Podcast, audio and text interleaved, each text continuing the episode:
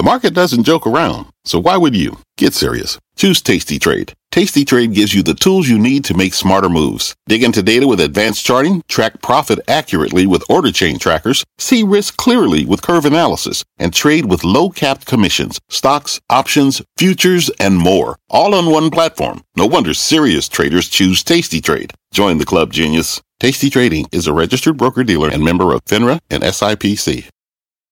Homes.com knows that when it comes to home shopping, it's never just about the house or condo. It's about the home. And what makes a home is more than just the house or property. It's the location and neighborhood. If you have kids, it's also schools, nearby parks, and transportation options. That's why Homes.com goes above and beyond to bring home shoppers the in-depth information they need to find the right home. And when I say in-depth, I'm talking deep. Each listing features comprehensive information about the neighborhood, complete with a video guide. They also have details about local schools with test scores, state rankings, and student to teacher ratio. They even have an agent directory with the sales history of each agent. So when it comes to finding a home, not just a house, this is everything you need to know, all in one place. Homes.com. We've done your homework. My mission is simple to make you money. I'm here to level the playing field for all investors. There's always a bull market somewhere, and I promise to help you find it. Mad Money starts now. Hey, I'm Cramer. Welcome to Mad Money. Welcome to help people make friends. just trying to make you some money. My job is not just to entertain, but to educate, teach, put it in context. Call me 1 800 743 CNBC. Tweet me at Jim Cramer. We had a nice compliance session today. Dow gaining 151 points, S&P rising 0.64%, Nasdaq advancing 0.60%. But we didn't get what we desperately need, which is a better reason to buy more stocks here. This morning, and some last night, I went over about 300 different stocks, 300, with an eye to finding new names to introduce to members of the ActionAlertsPlus.com club. See, every month I give a talk where I try to offer club members at least one new compelling idea. And you know what? How many did I find? How many did I find out of the 300? Four. Yeah, that's right. Only four stocks.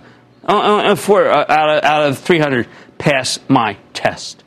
Why am I being so selective? Let me walk you through my rubric for what's worth buying in this treacherous moment. First, I want stocks that don't need a trade deal to go higher because I don't know if we're going to get a trade deal or not. As these talks with China drag on with endless contradictory leaks on both sides, the list of casualties grows longer and longer. Earlier this week, we spoke to David Farr, a longtime CEO of Emerson Electric, knows more than all of us. I think he might be willing to break up the business, literally split it in half on unlock value. I love breakups. They tend to be fabulous for shareholders. But does that mean you can just go buy the stock of Emerson? Uh-uh, not so fast. See, Farr's been a visionary. And how do you tell that? Because he built a gigantic presence in China before everybody else. Because the Chinese market was the huge source of growth in the world. Unfortunately, he didn't predict, as did no one else, the full extent of President Trump's trade war. So now Emerson's got a problem. There's not much Emerson can do about it other than hope things will blow over, or the Chinese economy won't be hit too hard, or the Communist Party won't expropriate their factories to strengthen their bargaining position. I mean, who wants that kind of risk? Not me. Sadly, this great American company stock has become too binary. It's a deal or no deal situation. And that makes the stock too difficult to own, even though I'd love to tell you 3% yield, good balance sheet, far, you know. Then there's Cisco, the uh, CSCO. In August, they reported a shortfall. And even though China's only roughly about 3% of their business, maybe a little less, it played a very negative role in the shortfall. Cisco got hammered again today. Goldman Sachs bought a whole downgrade. But even though the stock's become incredibly cheap, how do we know the numbers are, are, are, are done coming down? You can't know. Nobody knows where this trade war might go next. Look, look here's a good one. Two days ago, NVIDIA, not my dog, but the, my dog, he ate a whole bag of gummies last night. Can you believe it? Had to take him to the vet, up all night. The white, whatever. Uh, the stock plummeted seven points two days ago because our government decided to crack down on technologies that China might use for facial recognition to help perpetuate human rights abuses. Who knows if NVIDIA's technology is even used there for that? It didn't matter, though. Nobody saw that coming. No more than my wife did with those CBD gummies that she keeps feeding him because it makes him so he can jump up on the bed. He couldn't get up before. All right, think about what happened uh, with uh, with Apple. Okay, what, what would have occurred? What would have occurred to this to this if they hadn't pulled this app that the Hong Kong protesters were using to track the locations of the police? Apple's policies first do no harm. It was enabling protesters to target police, so it had to go. But you have to wonder, right? You have to wonder if China will still punish Apple for even having the site up to begin with. I mean, think about what they're doing with the NBA, right? So what if you're a retailer that lacks the clout of the of the larger players, like a watch, my acronym for Walmart, Amazon, Target, Costco, and Home Depot? What if you can't switch your supply chain fast enough to avoid the next round of tariff increases scheduled for next week? When I was flipping through the S&P, a huge number of stocks were exposed to at least one or more of these flashpoints. My next test.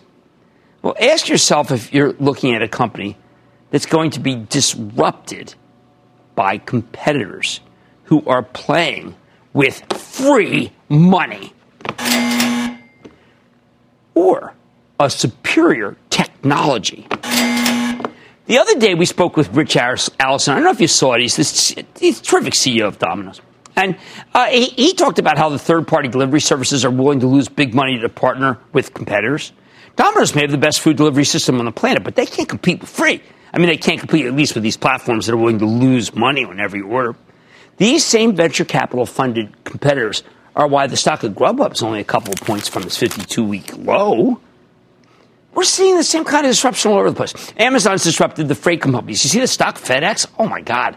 Digital and off-price retailers have disrupted the department stores. You see the price of Macy's? Oh my God. You see Merck's disrupted the oncology protocols with Keytruda, its blockbuster cancer drug. Wind and solar disrupting natural gas. You see GE's price? That's turbines. Roku's disrupted cable TV. See that stock? Flying. Facebook and Alphabet disrupted traditional publishers. Rent the Runways disrupted the apparel business. Harry's and Dollar Shave disrupted razors. By the way, that Dollar Shave, it is so sharp. I cut myself last night. Can you see it? I mean, boom! I had to like you, know, you put the tissue paper on. It's like gets on your cup. Right? Can you see it? Just like this, I went. I mean, I, I think I've slit my throat with this thing. Anyway, it's too sharp. Now, the most visible of all, besides this, the cloud plays have obliterated on premise software. Right now, it feels like there are fewer and fewer stocks that are immune to disruption. Third, some markets are just too ugly to participate in at the moment. The auto industry's in awful shape, and now GM's on strike. You don't want any auto exposure here. That means no paint, no glass, no seats, no aluminum, no nothing. Anything with auto exposure is likely to miss numbers. That's deadly in this environment. Then there's Boeing, which is weighing down the whole aerospace industry. There are so many companies that make parts for airplanes. I expect them to cut numbers when they report thanks to the 737 MAX issue. Total no fly zone. Fossil fuels, toxic. Whether we're talking about the drillers, the oil service plays, the pipelines, or the actual products. This also extends to plastics, which younger hedge fund managers believe is the new coal. Fourth test, probably the most important one of all right now the Warren factor. Wall Street is terrified by Elizabeth Warren. I'm Elizabeth Warren, and I approve of this message. None, most money managers see her as a one woman wrecking crew. Paul Crewe and the wrecking crew the longest election. Single payer, that's the end of the managed care industry and the end of big problems for the drug companies. Banks, she wants to break them up and ratchet up the regulation. Some say she wants show trials. Fracking, are you kidding me? That's a curse word. Uh, which limits whether, uh, whatever growth might be left in the fossil fuel cohort. Big tech, talking about massive antitrust. Uh, investigations, and that's not even addressing Wall Street's biggest fear, higher capital gains taxes. If you listen to some portfolio managers, they're acting like they'll lose their livelihoods if Warren wins the election. I think they're being petty and pretty alarmist. Warren is not trying to destroy capitalism. She's just an old school New Deal style liberal. And even if she wins in a landslide, she's going to have a hard time getting most of the stuff through Congress. My view means nothing here, though. Not when Wall Street regards her as the second coming of Lenin. What do you think? Often recognized, considered his great great uh, nephew uh, or at best maybe Huey Long or uh, Mary raise less corn and more hell lease. Put it all together, and that's a lot of stocks that are off limits, isn't it? There are still a few that can pass all four tests, but not many, not enough. And because so many companies could potentially be in trouble, nothing will be protected from the waves of S&P futures selling that we keep getting, like the one that, that happened last night before Trump put out a positive tweet. Sure, you can buy the handful of stocks that pass my test after they get knocked down by the futures, but once this next wave of selling starts again, you're going to be hammered again. What could change? Well, we could get some kind of trade deal. I think it's possible the president might postpone the next round of tariffs if the Chinese give him any concessions, including maybe big purchase of, of American hogs. China's hog supply has been devastated by the African swine flu, so they need they're in desperate desperate need of our pork. But then there will just be another deadline, another set of talks, another rinse and repeat. Throughout the water torture, bankers will heap more and more supply on this market with their hapless IPOs. Thanks for nothing, IPO merchants, merchants of loss. The bottom line. This is an unhealthy moment for our market. Our only saving grace? I don't know a soul who likes this environment. Sentiment's extremely negative, but occasionally, rarely, sentiment can be correct. If we don't get some sort of trade deal in the president's terms, then all this bearish sentiment, who knows? It might turn out to be right. Patrick from Florida. Patrick!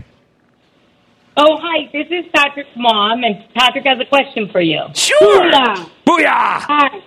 I am nine years old also, I've been watching your show and I really like it.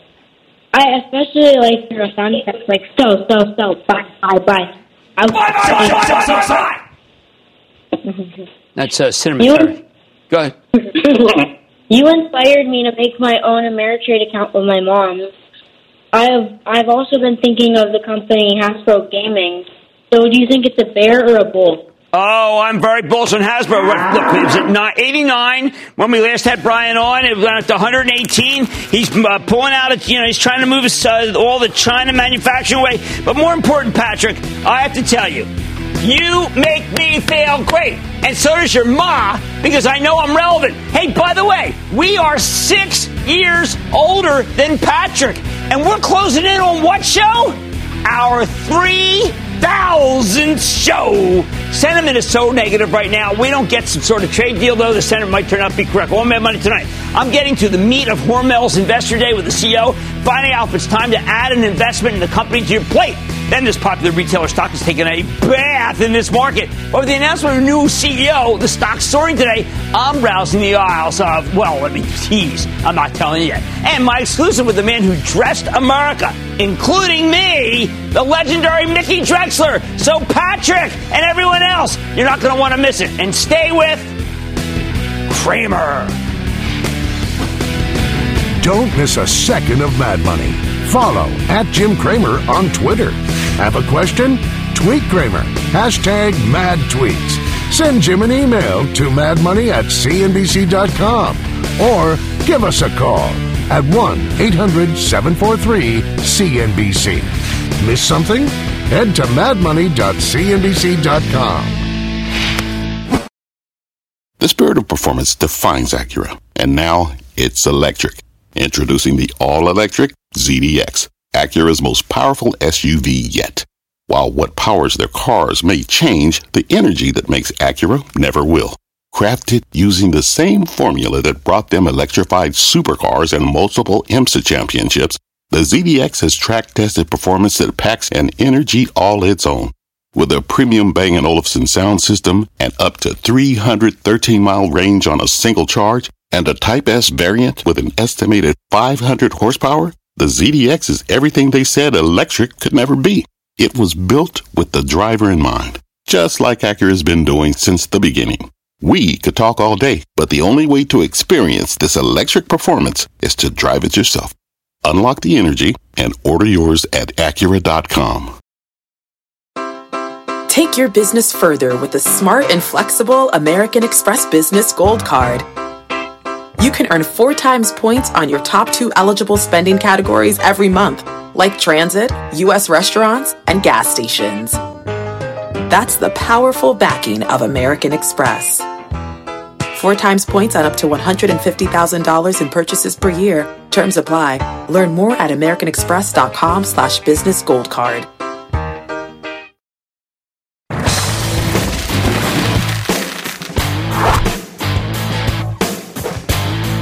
This sold out in seven hours. The whole thing. You can't get it. It's 25 bucks. 25 bucks on eBay. And I've got one. And you know what? It's darn good. And that's because it. What? Mmm. That's some delicious pumpkin spice spam. In this environment, it makes sense to fall back on safe, consistent companies. Is there anything more consistent than Hormel Foods, the maker of Spam, not to mention Jennie-O Turkey and Skippy Peanut Butter, Applegate Farms Organic Deli Meats, Justin's. Wow. Today, Hormel held a major investor meeting in New York City. But even though they told a good story, the stock got hit anyway. I think that's wrong. Don't take it from me, though, or from my teriyaki Spam that I've got. Earlier today, we checked in with Jim Snee the chairman and CEO of this great American company that is Hormel Foods. Take a look. Jim, your company's at a crossroads. It's the fast forward company, but it also is the historical company. It's, it's brands that I love, like Happy Little Plants, but it's also this brand. And this brand is back, isn't it? Well, the, the brand never left right? Oh, so you know, from where we sit, you know, Spam is just an iconic brand, and it, it really is foundation of the company. But the growth is extraordinary. Five consecutive years of record growth. And how long so, did it take pumpkin spice spam to sell out? Seven hours. So when we introduced or announced that we were going to sell it in August, since that time we've had a billion, not a million, a billion media impressions, sold out in seven hours, and now the product is being resold on the internet, 25 bucks a can. It's incredible the response we've got. This 20 wow, I've got gold here. Yeah, absolutely. But this is not the Hormel that people thought. This is a Hormel. Obviously, you've always had the, one of the best dividend records, one of the great growth records. But we don't think of, about your company as forward enough to be able to have a pumpkin spice or to have what I think may be the best of all of these burgers. Yeah. Well, I mean, for us, it's really about this. We call it a food journey right? And so when you go back in our history, it was about iconic brands right. like Spam, Mary Kitchen Hash, you know, and then we evolved into non-meat proteins with Skippy, um, but then really getting into some purpose-driven brands like Applegate and Justin's. And so this big initiative for us is food forward. We are a food company. We're incredibly proud to be a food company. And I mean, we know that there's going to be this constant evolution, and we need to be ahead of it because the consumer is changing faster than they ever have. Now, the Applegate move, initially people felt you paid a lot. I haven't known Applegate from when it started, but Applegate is still the purest in the supermarket, Oh, yeah, absolutely. So it's the leading brand in the organic and natural space. Um, what we've done with it, though, because of our distinct capabilities, we've taken it out of just retail, we've moved it into the food service space. And so it's now connecting with colleges and universities and connecting with an even younger consumer who's going to set it up for a successful future. Well, uh, let's talk about colleges, universities, and millennials. The brand just yeah. is a brand that resonates, even on your website. This is a company that I think is kind of, I don't by my generation, new age, yeah. but it's doing well. It is. It's doing well, and it really was an extension of this, what we call nut butter platform. Right. So we had right. Skippy, Justin's was a, a, natural extension, and it gave us a, another great platform for innovation. Innovation is, is a lifeblood to our company. We did it with Skippy, and we've done it with Justin's. I was surprised at uh, ideation to market uh, the fastest of the consumer packaged goods companies. Yeah, I mean, we're really fast. And a great example, you mentioned it a little while ago Happy Little Plants. So, I mean, everybody knows what's happening with plant based proteins. Um, that was a trend that we saw coming. Right. Uh, we had actually partnered with another company, and then when the, the IPO market hit, right. that partner said, you know what, we want to try and go it alone. So instead of buying, we had to build, and we put our team in motion, and we got it from ideation to market in eight to ten weeks. Absolutely incredible. Now, your company has uh, driven Dividend Aristocrat, has done so much for shareholders, and yet here's uh, beyond beyond me is beyond belief when I think about it. The valuation of just buried in your company of happy little plants and really the best of this of the organic uh, uh, protein base versus a company that really has uh, uh, you would say a loaded with chemicals burger. I mean, how, how can the Wall Street, how can the people at home justify what Hormel, Hormel's price is versus Beyond? Yeah, I mean, it's hard, right? I mean, it's all about the consumer. Right. And so there's no arguing that the consumer is more curious about plants than they ever have been. Right. And so, you know, when it comes to valuation of the company, all we can worry about is ourselves, and it's right. about how do we grow our business organically, how do we innovate, and how do we continue to make disciplined acquisitions. Now, there are two elements that you can't control. Uh, one is price of avocado, yeah. because look, guacamole is a huge business for you, and African swine flu. Talk to me about the cost inputs of those two. Yeah, so in our third quarter, we had a, a run up in avocados that compressed margins, but I mean, that's a short term blip, right? Okay. It is about the consumer demand and the strength of the brand. Right. And so Holy Guacamole is, is well positioned for the, for the future. Um, you know, from African swine fever, I mean, that's going to be a pork supply yes. disruption. And again, you know, we, it's going to have an impact at some point in time. Markets haven't run up but that's a short term thing, right? That short term margin compression. Right. The longer term story is about the health of the brand, the health of the business. We'll get through all the noise because we've got amazing brands. You know, Can the Chinese bid up the price of, of pigs to the point where it's going to hurt you? Well, it, will have an impact in terms of the short term, right? I mean, they're obviously large consumers of pork. And as that demand from China ramps up, it'll have an impact on the supply. But the way we think about it is it's short term, and we've been through this before, right. right? We know how to navigate pricing, we know how to manage our supply. And so, as we think about it over the long term, we're going to be just fine. You've gotten out of just the center of the store. Not that your center store has done poorly. Again, amazing. Yeah. But you're talking about deli counter as being a major growth area. How did that stagnant area become a growth area? Well, again, it's the consumer. So, two years ago, we made the acquisition of Columbus Craft Meats, a West Coast brand. It's one of the leading deli companies. And for us, it became a catalyst. So, we had all this fragmented mm-hmm. businesses focused on the deli. This allowed us to bring them all together in one unified front because the consumer is shopping the perimeter of the store, the deli, different than they ever have before. So they're going there for entertainment. They're going there for grab and go snacks. They're now going there for dinner. Right? The prepared food section, it's no longer just roasted chicken and mac and cheese. I mean, these are culinary themed offerings in prepared foods. The beauty of it for us is we have an incredible food service business that can help retailers capitalize on that trend. You uh, and all the discussion we've had are a food company. Absolutely. You have lost the desire to be a food company. All through the years, everyone on the consumer packaged goods side seems to run from it. Why are you running to it? Because food has a way of connecting people like nothing else in our society. And it's all about good quality food. So we, we actually have termed ourselves a global branded food company. Right. Not CPG, right. not an ag company, global branded food company. It's all about the food it's all about the brands, and we do want to become more global. Now, it would seem to me that uh, you've got more runway to be global than almost all of the multi billion dollar food companies I follow. Is this your chance to do it? Yeah, and we have been doing it. It's just, you know, it hasn't accelerated no, as quickly as we like. We've got a good business in China that's focused on the right. China market. Two years ago, we made a small investment in Brazil to learn about that market the business is doing well and we're getting the learnings to, to have a platform right. approach to the business. But there's going to be other opportunities for us to become even more global over time. Okay, now in the last few minutes that we have, your company is a company that identifies with something we've been identifying with on Mad Money, and it's a bit of a new pivot for us. We call it impact per share. Your corporate and social responsibility, social has always been at the forefront.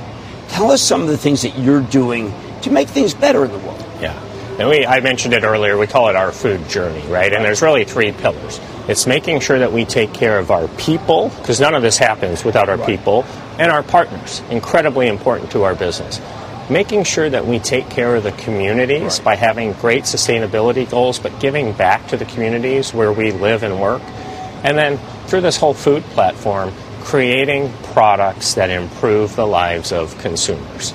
It could be for a health benefit, it could be for a craving, right? A lot of different reasons. But as you think about our portfolio, it's broad, it's deep, and it's improving the lives of consumers. And so those three pillars on our food journey, that's where we're making a difference. And then finally, a dividend. Uh, are people like a continual dividend stream? People may not know how committed you and the 48% of the company that's owned by the Hormel Foundation, which allows you to do a lot of experimentation, yeah. is deeply committed to the dividend, even though you're trying to do new different things. Yeah, absolutely. I mean, you mentioned we're a dividend aristocrat, yeah. double digit increases for double digit years, and we are incredibly fortunate to have the Hormel Foundation, 48%. And their focus is three things to preserve the independence of the company, which gives us that longer term view to provide for the Hormel heirs, and then to give back to the, com- the community where we're based. And so we are so uncommon in that we're based in a town of 23,000 people, a $9.5 billion company in Austin, Minnesota. And so having that foundation, we say it's the greatest gift we ever got from the Hormel family. And it's something that obviously uh, you mentioned plant based there.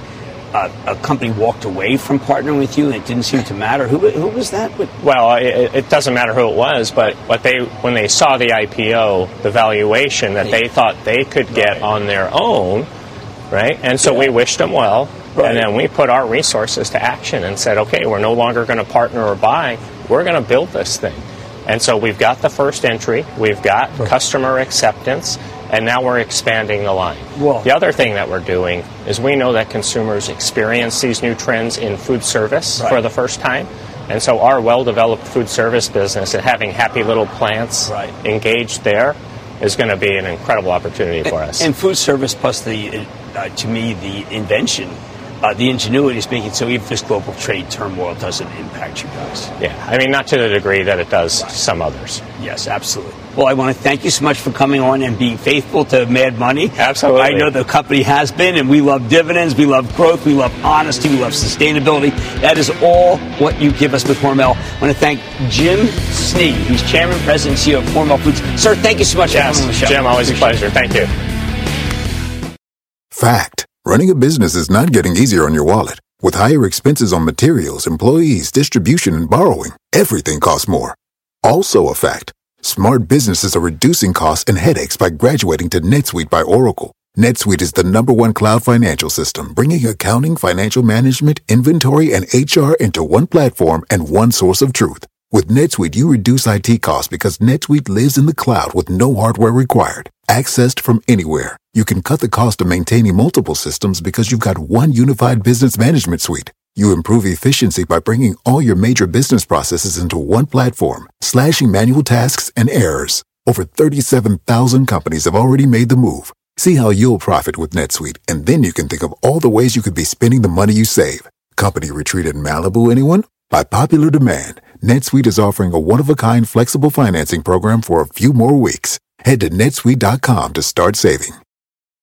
When you're hiring, the best way to search for a candidate isn't to search at all. Don't search, match with Indeed. Indeed is your matching and hiring platform with over 350 million global monthly visitors, according to Indeed data, and a matching engine that helps you find quality candidates fast. Use Indeed for scheduling, screening, and messaging to connect with candidates faster. Plus, 93% of employers agree Indeed delivers the highest quality matches compared to other job sites, according to a recent Indeed survey. Leveraging over 140 million qualifications and preferences every day, Indeed's matching engine is constantly learning from your preferences. Join more than 3.5 million businesses worldwide that use Indeed. Listeners of this show will get a $75 sponsored job credit to get your jobs more visibility at Indeed.com slash Mad Money. Just go to Indeed.com slash Mad Money right now and support this show by saying you heard about Indeed on this podcast. Indeed.com slash Mad Money. Terms and conditions apply. Need to hire? You need Indeed.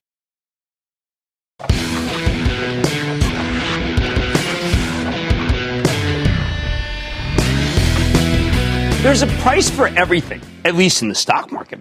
Sooner or later, beaten down stocks become investable again as long as the underlying company isn't going out of business and the balance sheet is good. Just look at the incredible action today in Bed Bath and Beyond. For years, this home goods chain was an absolute dog. Thanks to ferocious competition from Amazon and better run brick and mortar rivals, especially Target, it's hemorrhaged market share companies seemed aimless, wasting billions of dollars on useless buybacks as management repeatedly failed to commit to a real turnaround strategy. They know nothing! Bed Bath's the poster child for how feckless executives can drive a previously good business right into the ground. Stock peaked around $80 a few years ago. Yesterday it closed at $9 and change. But here's a shocker. The company's still profitable. It's got more than 1,500 stores and an okay balance sheet. Bed Bath just needed direction. And that's what it got last night when the board poached none other than Target's chief merchandising officer, Mark Tritton, and named him the new CEO. What a get! In response, the stock surged more than 21% today. I think that move actually made perfect sense. Bed Bath had been beaten down to the point where it was too cheap to ignore. The stock was like a coiled spring, especially given the humongous short position going into the session. So is this thing finally bottomed? We need to be careful here. People have lost fortunes speculating on a Bed Bath and Beyond turnaround. Now, I've been warning you away from this stock for ages, but you know what? You know what? I think it's time to go positive on this one.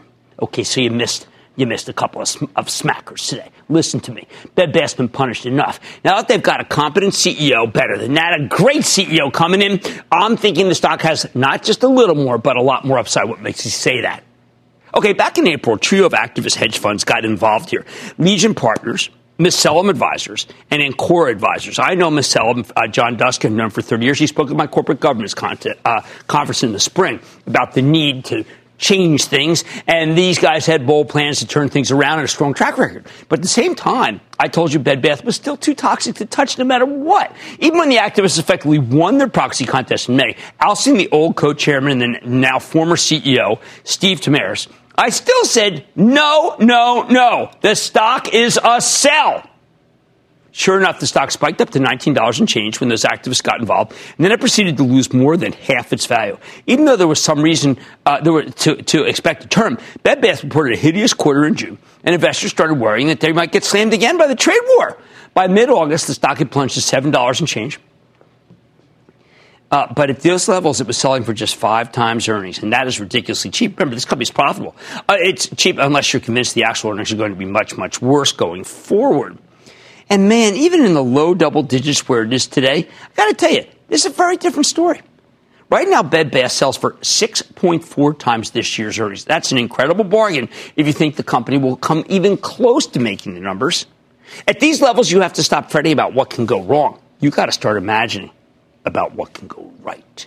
And it's frankly not that hard to imagine. Not anymore. The last couple of weeks, Bed Bath had two major positive developments that had been completely overlooked. Makes me feel more confident about recommending this as a special situation.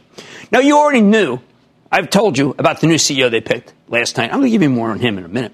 Before then, though, Bed Bath had already started to turn, okay? Stock didn't lie here. Uh, see, last Wednesday, the company reported a seemingly hideous quarter. I mean, it looked very ugly on the surface. However, when you drill down, I felt there were a number of positives. Uh, while Bed Bath's revenue came in weaker than expected, and the same store sales were absolutely disastrous, shrinking by 6.7%, which is just awful. Sell, sell, sell, sell, sell, sell. When the analysts only expected a 5.4% decline, there was a major silver lining. The company earned 34 cents a share. That was substantially better than the 27 cents that Wall Street was looking for. Buy, buy, buy, buy, buy, buy, buy. Guidance similar. Management cut their full year earnings forecast. Bad, but the numbers were still substantially better than what the analysts were modeling. Good. The Bulls were hoping Bed Bath would announce their new CEO, though, and when that didn't happen, well, the stock got hammered. People just said, you know what? Nobody wants this job. Which brings us to last night. Bed Bath desperately needed a permanent CEO that investors can trust. You know what? I can't actually imagine a better pick than Mark Tritton, Target's chief merchandising officer, who takes over on November 4th. Target's one of the few retailers that's been able to thrive in this environment. Well, that's why I made it part of my acronym called WATCH, which is Walmart, Amazon, Target, Costco, and Home Depot. Even though it's the smallest of these companies by far, if you look at their stocks, you will know that they've just rallied throughout this whole period of turmoil. Other than Amazon, Target's been Bed Bath's worst enemy. But now they've got one of Target's best executives running the show. What's Tritton done at Target? He was a major player in rolling out their highly successful omni-channel operation. That's huge. He turned around Target's private label business, fabulous. Oh, and he's been responsible for keeping Target's suppliers in line. Major reason why they haven't really been hurt by the tariffs. Once he takes over next month, Tritton needs to do the same thing for Bed Bath, while also improving their merchandise assortments and cleaning up the capital structure. There's a reason why he was shortlisted from day one. Bed Bath wants to make itself relevant again, and he's the guy to do it. Why am I so confident? Because we've learned that Tritton wanted to be paid in stock as a key part of his compensation package rather than getting a big signing bonus. He's betting on himself. I want to bet with him. And look, Tritton's not crazy. He never, he never would have taken this job if he believed that Bed Bath was a lost cause. I think the fundamentals are better than most people seem to appreciate. There were some genuine positives in that last quarter. On the conference call, Bed Bath pointed out that they've saved hundreds of millions of dollars by improving their Byzantine, mostly American sourcing model. That's why I'm not worried about the tariffs. The company's already fixing the ridiculously inefficient supply chain, and they won't have to they won't have to raise prices to you if the tariffs ramp next week.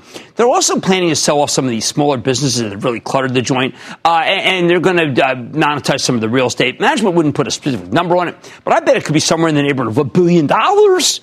That's a big deal. Why? Because Best's only a billion and a half dollar company. Oh, and they already have about a billion dollars of cash in the balance sheet. Best of all, it appears that Bed Bath sales for the current quarter have improved versus the quarter they just reported.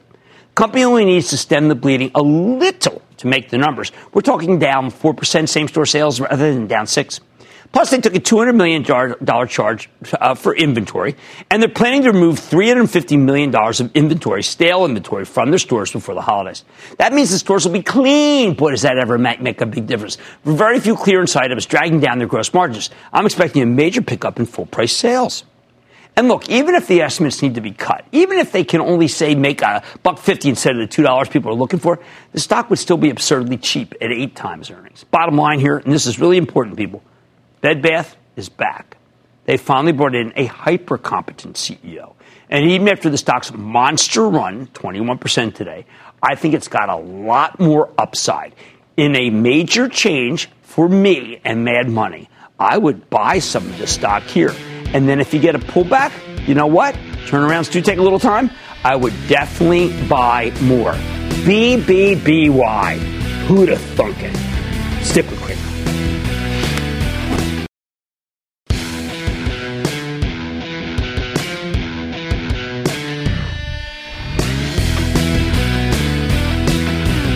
What does the future of retail look like? We're about to find out. At a time when traditional mall based stores are dropping like flies, we've also encountered some spectacular growth stories that are trying to reinvent the industry. Tonight, I want to introduce you to another one.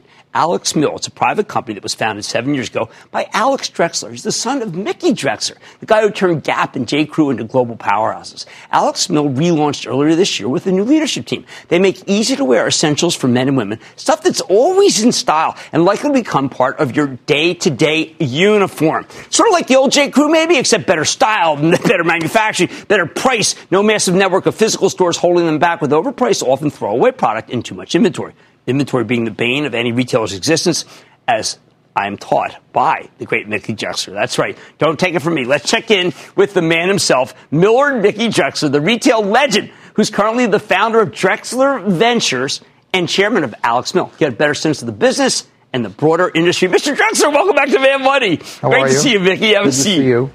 Thank you for having me. Okay, Mickey, you're back in making clothes. Yep. Uh, and I want to know why. Why? Uh, it's in my DNA. I can't help it. Keeps me uh, keeps my brain exercised. Uh, I love the creativity of clothes. You know, the the uh, uh, the business has always been in my blood f- for many my whole life. In fact, you know, my father sold buttons and piece goods, or bought buttons and piece goods. So I'm back, and uh, you know, when you leave the big jobs, you get a little bored. Right. And uh, I was a little bored until I started to do this. Well, Alex Mill to me offers truth in terms of what you're get- getting and value, which are two things that I think are not in the mall and not in the catalogs and not in the e-commerce. Uh, things that are just thrown onto a website. Eh, that's how it resonates to me. Is that what you're trying to get? Well, well it, it's really simple. I say it's simple in, in, in our minds. Uh, I looked at it. Uh, my son had a men's only business.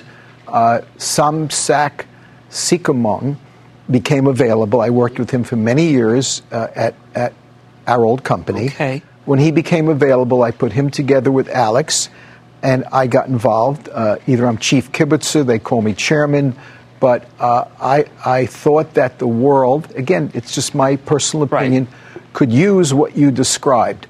Uh, you can't leave the store or the, the website kind of not looking good in a sense, and it's always been something I felt strongly about style, taste, value, and quality. I've repeated those words for 40 years I've been running companies. Now, is the mall dying because it doesn't offer those? Or is there something about the pricing structure uh, uh, uh, when you go buy something, say, at a department store that's just wrong?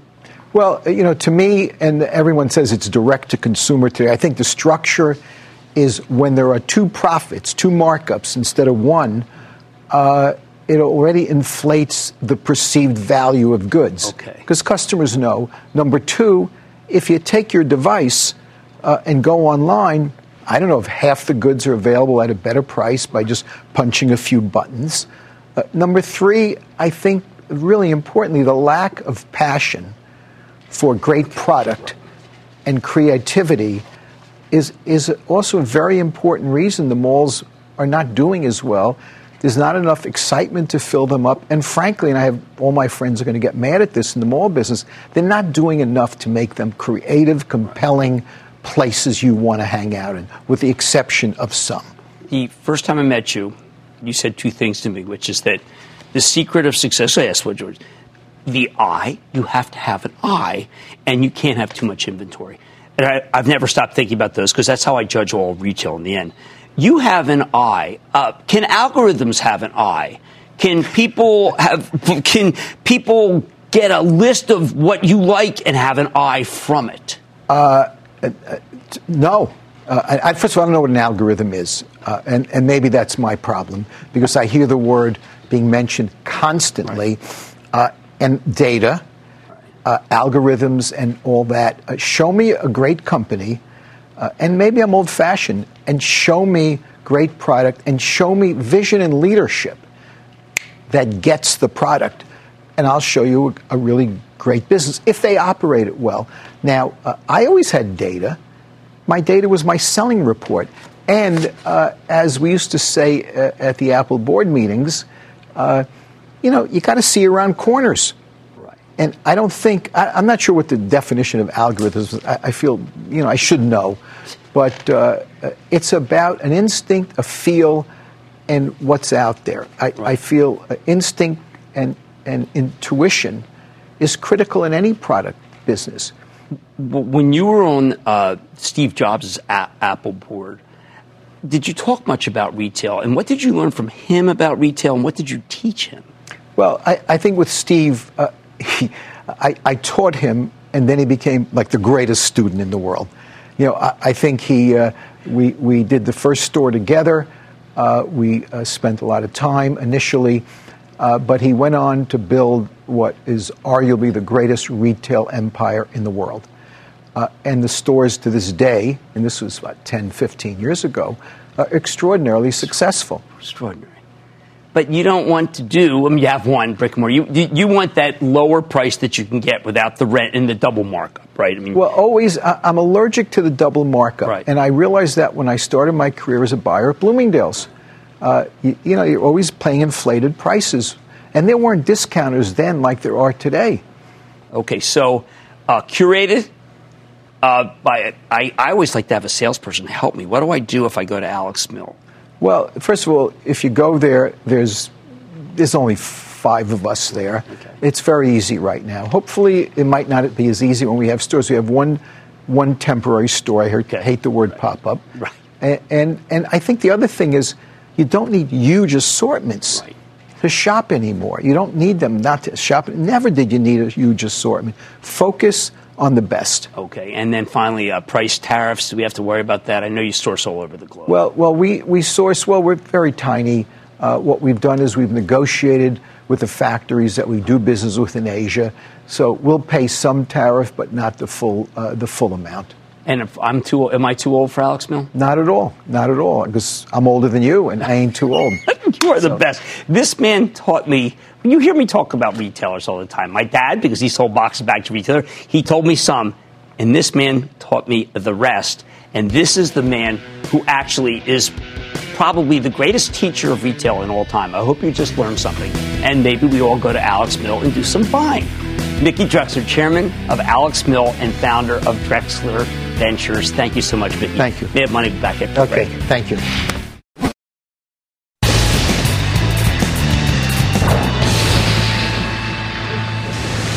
It is time for the Of course, one of those hit by And then the lightning rounds are, are you ready, Ski Dad? come to The lightning round, let's go to Eileen in Georgia. Eileen!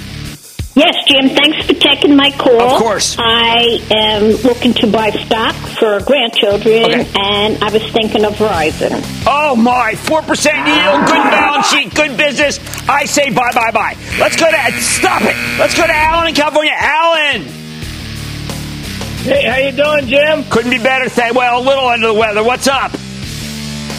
Want to hear talk about um, CXW? CSN, now private prisons, we are against those. They are sell, sell, sell. We've been against them forever. Jim in Georgia, Jim. Booyah from Madison, Georgia, certifiably the best small town in America, buddy. I didn't know that. I'm that. interested I know in a your lot of small opinion towns, of but you probably can't. Capital What, Management, symbol NLY. Annaly, no, no, no, no. It never does anything, and I don't like the fact that we don't really know what's in that portfolio. We're going to say no to Annaly. Uh, uh, just a sec. I think I might have little bit of Pepto face there. Let's go to Dave in Indiana. Dave. Yeah, Jim. Thanks for taking the call from the Hoosier State. My yes. question is Anthem. I've been with them. What happened to Dave? Anthem. Uh, I like Anthem. Everybody hates it. It's just the Warren factor, not me. And that, ladies and gentlemen, the conclusion of the. The lightning round is sponsored by TD Ameritrade.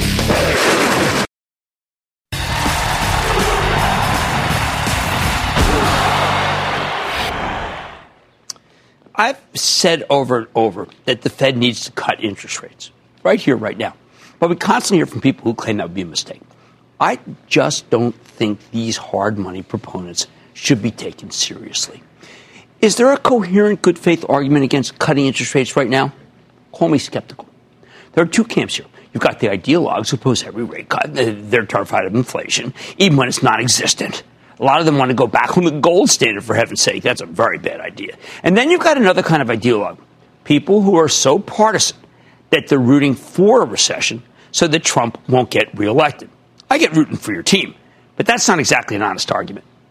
Now, we don't have a political agenda here on Mad Money aside from higher stock prices. And I can tell you in no uncertain terms that rate cuts would be good for the economy and therefore would be good for the stock market. I don't care about it cart before horse, okay? I can't believe I even need to make this argument, though. It should be axiomatic that a lower federal funds rate is good for business, just like a higher federal funds rate slammed the brakes on the economy when the Fed tightened too far too fast last year. Granted, long term interest rates tend to be more important, and those are already uber low. I admit that. But auto loans are often priced off the short rates that are set by the Fed. And right now, the auto industry desperately needs a boost. By the way, home equity loans priced off the short rate. Now, whenever I make this argument, the hard money ideologues go into overdrive. They go onto Twitter, of course. They call me a charlatan, cheerleader for higher stock prices. They say the Fed shouldn't cut uh, just because the stock market wants it. That's wrong. It's not the stock market. It's the much larger bond market. It's demanding some rate cuts. When the benchmark 10 year Treasury yields 1.67%, less than the overnight Fed funds rate, that's the bond market screaming to the Fed chief, we're headed for a slowdown. Help us. And we're headed for a slowdown. The Fed's supposed to cushion the blow by giving us some rate cuts. Most importantly, Going into earnings season, lower rates will give us hope that come next year, we won't have to hear about how our companies have been losing market share overseas to their foreign competitors or are losing money on a translation after they have to sell those lousy currencies and buy dollars. Right now, American businesses are getting hammered by that strong dollar, which makes our products less competitive. It doesn't help that China and Europe have moved aggressively to devalue. The Fed can stop that imbalance with a stroke of a pen. Our trading partners have stuck it to us endlessly with their weak currencies. We should at least help our own. Some people argue that if the Fed cuts too aggressive, we'll end up with negative interest rates. I say, so what? Our rates didn't go negative during the Great Recession. I doubt they'll go negative this time. And even if that does happen, as it's happened in Europe, I guarantee you we have more bigger fish to fry if that happens because rates don't go negative unless something's very wrong. Look, if the White House keeps prosecuting its trade war and commodity prices keep sinking and enterprise technology spending keeps falling, that's going to hurt the economy. It'll hurt the job market. And yes, it'll hurt the stock market. Fortunately, there's an easy way to solve the problem. The Fed needs to cut and cut strongly now. So understand, when someone argues against rate cuts here at a time when we hardly have any inflation, they're saying they want a recession. Call me crazy. I do not want a recession for you, for me, for any American. It'd be bad. I can't make it any simpler than that. Stick with Cramer. Trade talks on, trade talks off, trade talks on. Too hard, guys. Let's just be very careful. Like I said, there's always a bull market somewhere. Promise try to find it just for you right here on Mad Money. I'm Jim Cramer, and I'll see you tomorrow. At Capella University, you'll get support from people who care about your success. From before you enroll to after you graduate, pursue your goals knowing help is available when you need it. Imagine your future differently at capella.edu.